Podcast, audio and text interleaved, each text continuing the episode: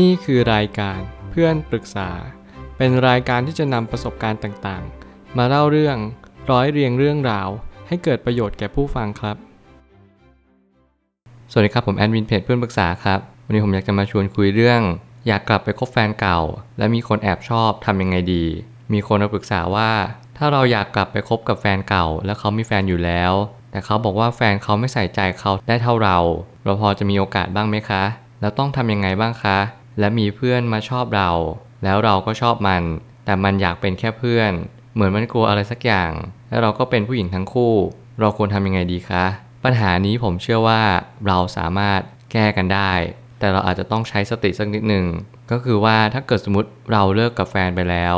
เราอาจจะไม่ใช่ฐานะที่เราจะพูดได้ว่า เราจะกลับไปแทนที่ หรือว่าไปอยู่ตรงณจุดเดิม แต่อันนี้ก็ต้องขึ้นอยู่กับบริบทว่า แฟนคุณเขารู้สึกกับคุณเหมือนเดิมหรือเปล่า เพราะว่าบางทีหน้าที่เราก็คือให้คำปรึกษาเขาไป เราได้ยินได้ฟังมาแล้วถ้าเกิดสมมติเขาต้องการคำแนะนำอะไรก็ตาม เราจงแนะนำในสิ่งที่ถูกต้อง อย่างเช่น การที่เขาต้องปรับตัวให้เข้ากับแฟนใหม่มันเป็นยังไง คือเราก็แค่รับบทบาทแฟนเก่าที่ดีเท่านั้นเอง แต่เกิดสมมติว่าคุณทำไม่ได้แค่วางเฉยเท่านั้นเอง ไม่มีอะไรที่ต้องเป็นห่วง แต่บางครั้งเนี่ยชีวิตมันก็เหมือนกับว่า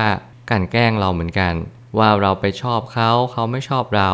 เรารู้ว่าเขาชอบเรา แต่ทำไมเขาไม่เลือนสถานะเป็นแฟน บางครั้งเนี่ยเขาเป็นแฟนอาจจะต้องรู้สึกบางอย่างที่พิเศษกว่าคนทั่วไปหรือเปล่า การที่เราจะมาเรียกว่าแฟนแฟนแฟนมันอาจจะไม่ได้ง่ายอย่างที่เราคิดก็ได้ ไม่ใช่ว่าชอบแล้วทุกคนจะต้องเป็นแฟน บางทีบางคนอาจจะเก็บความรู้สึกชอบนี้ เอาไว้ในกล่องดวงใจ เขาไม่อยากจะใช้คำว่าชอบเนี่ยไปกับคำว่าแฟนหรือเปล่า หลายครั้งความรู้สึกของคนเรา มันก็ซับซ้อนและก็ละเอียดสักนิดหนึ่ง แต่มันก็พอที่จะเข้าใจได้เช่นเดียวกัน ผมเลยตั้งคำถามขึ้นมาว่า ถ้าเราเลิกกับแฟนไปแล้วและถ้าเราอยากจะกลับไป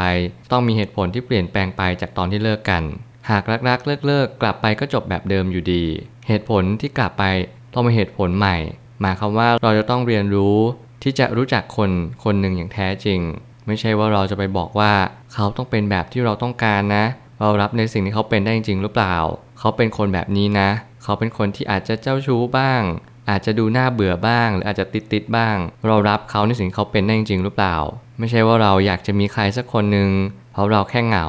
เหตุผลที่เราเลือกกลับไปเนี่ยมันคืออะไรกันแน่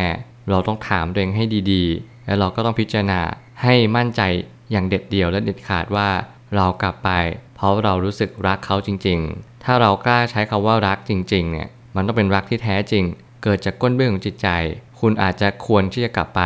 เพราะว่าคุณรู้ชัดแล้วว่าไม่มีใครมาแทนที่เขา แต่แน่นอนว่าบางที คุณรู้ว่าคุณรักเขา แต่เขาอาจจะหมดรักคุณไปแล้วก็ได้ สิ่งนี้ไม่ใช่ฐานะที่คุณจะทำได้เลย หน้าที่คุณคือ move on เปลี่ยนจากตรงนี้ไป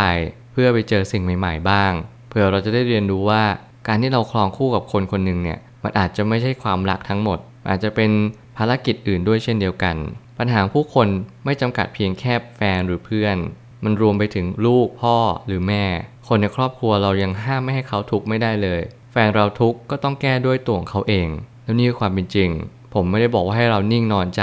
เห็นคนเดือดร้อน และเราไม่ไปช่วย เราช่วยเท่าที่เราช่วยไหว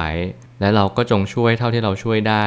สิ่งเหล่านี้มันเป็นสิ่งที่ทุกคนต้องพึงกระทำทั้งหมดเลย เราจะไม่ไปอุ้มใครข้ามฝั่งแม่น้ำ เราจะไม่ช่วยใครพายเรือ เราจะเพียงแค่บอกและแนะนำว่า นี่คือการข้ามแม่น้ำที่ถูกต้อง นี่คือการพายเรือที่ถูกต้องเท่านั้นเอง หน้าที่เราทุกคนก็คือ เราอย่าพยายามเข้าไปอินกับชีวิตของใครสักคนหนึ่งจริง ๆ ไม่ว่าจะเป็นครอบครัวเราก็ตาม หรือแม้กระทั่งใครก็ตาม การช่วยเหลือที่แท้จริงก็คือคำสอนคำบอกเล่าแล้วความจริง สิ่งเหล่านี้มันต้องผนวกกันประกอบเข้าด้วยกัน เราจึงจะสามารถสำลิดผลได้อย่างแท้จริง คำสอนเป็นสิ่งที่ช่วยได้ดีที่สุด การอุ้มคนข้ามฝั่งไม่สามารถทำได้ เพียงแต่เราต้องพินิจพิจารณาอย่างละเอียดถี่ถ้วนว่า เราพอทำอะไรได้บ้าง และอะไรที่เราทำไม่ได้เลย ถ้าเราสามารถแยกสองสิ่งออกจากกันได้ก็คือ สิ่งที่เราทำได้ กับสิ่งที่เราทำไม่ได้ เราจะรู้ชัดเลยว่า การอุ้มคนข้ามแม่น้ำไม่สามารถทำได้อย่างเด็ดขาด 1. เราอาจจะตายไปด้วย 2. เราต้องว่ายน้ำเช่นเดียวกัน หลาย ๆ ครั้งเนี่ยเราจะต้องดูที่ตัวเองก่อน หมายความว่า เราดูศักยภาพตัวเองว่าเราช่วยคนเนี่ยได้ไหม เรารู้ไหมว่าเขาเนี่ยเดือดร้อนในวิถีทางใด ถ้าเขาเดือดร้อนที่ใจ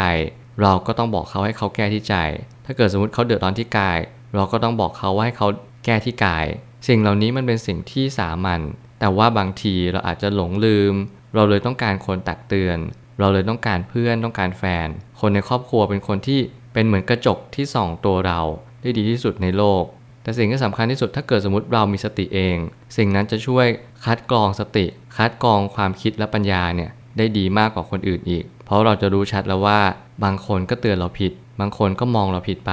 สิ่งเหล่านี้จะต้องเรียนรู้จากประสบการณ์ของตัวเองเท่านั้น หากเรารู้สึกว่าเราชอบผู้หญิงด้วยกัน เราตอบตัวเองได้จริง ๆ แล้ว การคบหากันมากกว่าเพื่อนก็ย่อมได้ แต่หากว่าอีกฝ่ายไม่อยากเป็นมากกว่าเพื่อน เราก็ทำได้เพียงห่วงเขาเท่านั้น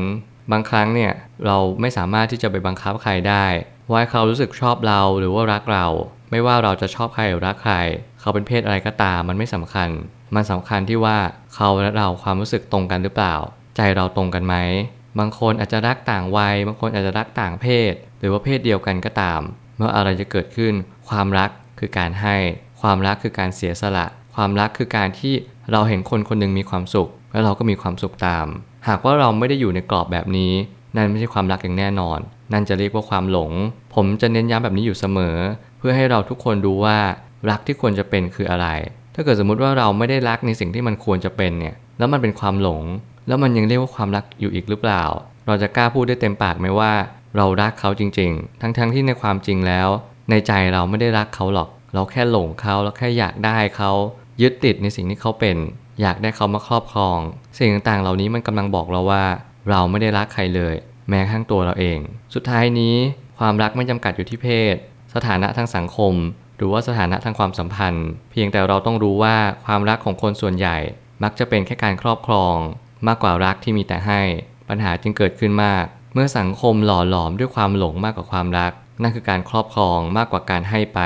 มันคือการได้มามากกว่าการเสียสละ มันไม่เคย มีหนทางไหนเลย ที่มันจะปลอดโปร่งและสบายเท่ากับการให้ หรือการเห็นคนที่เรารักมีความสุข บางครั้งพ่อแม่ลูกก็อาจจะไม่รักกันอย่างแท้จริง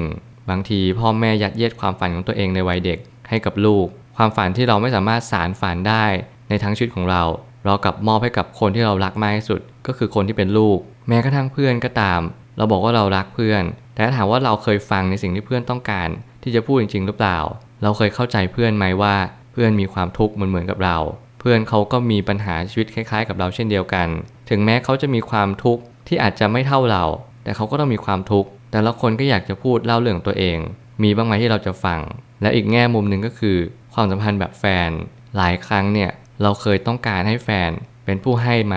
จริง ๆ แล้วแฟนทุกคนเนี่ยก็เป็นผู้รับกันทั้งนั้น ส่วนใหญ่แล้วไม่มีใครตั้งเป้าหมายว่า ฉันจะเจอแฟน ฉันจะหาแฟน แล้วฉันจะให้แฟน มันไม่มีเลย มันน้อยมากๆ เพราะว่าเราทุกคนเป็นผู้รับ เราเป็น taker เราไม่ใช่ giver ถ้าเกิดสมมติว่าเราเจอคนที่เป็นผู้ให้ เราจะรู้สึกว่าคนนี้เป็นคนที่ดีมากเลย แต่หากว่าเราเป็นผู้รับเนี่ยมันก็จะไม่สมดุล เมื่อไหร่ก็ตามที่เราเป็นผู้ให้กันทั้งคู่ เราแข่งกันให้ เราไม่เคยต้องการให้เขามอบความรักกับเรา นั่นคือความรักที่เติมเต็มที่สุด นั่นคือความรักที่สมบูรณ์ที่สุด ที่ในโลกนี้ก็หาได้ยาก จงเป็นผู้ให้ในความรัก นั่นคือความรักที่แท้จริง ไม่ต้องสนใจว่าเพศอะไร สถานะอะไร หรืออยู่ในความสัมพันธ์ไหน เพียงแค่ว่าเรารักเขาจริงๆ อย่างที่ความรักนั้นเป็น นั่นคือความสุขที่แท้จริงของชีวิต ผมเชื่อว่าทุกปัญหาย่อมมีทางออกเสมอ ขอบคุณครับ รวมถึงคุณสามารถแชร์ประสบการณ์ ผ่านทาง Facebook Twitter และ YouTube และอย่าลืมติด Hashtag เพื่อนปรึกษาหรือ f r ร e n d t a l k ด้วยนะครับ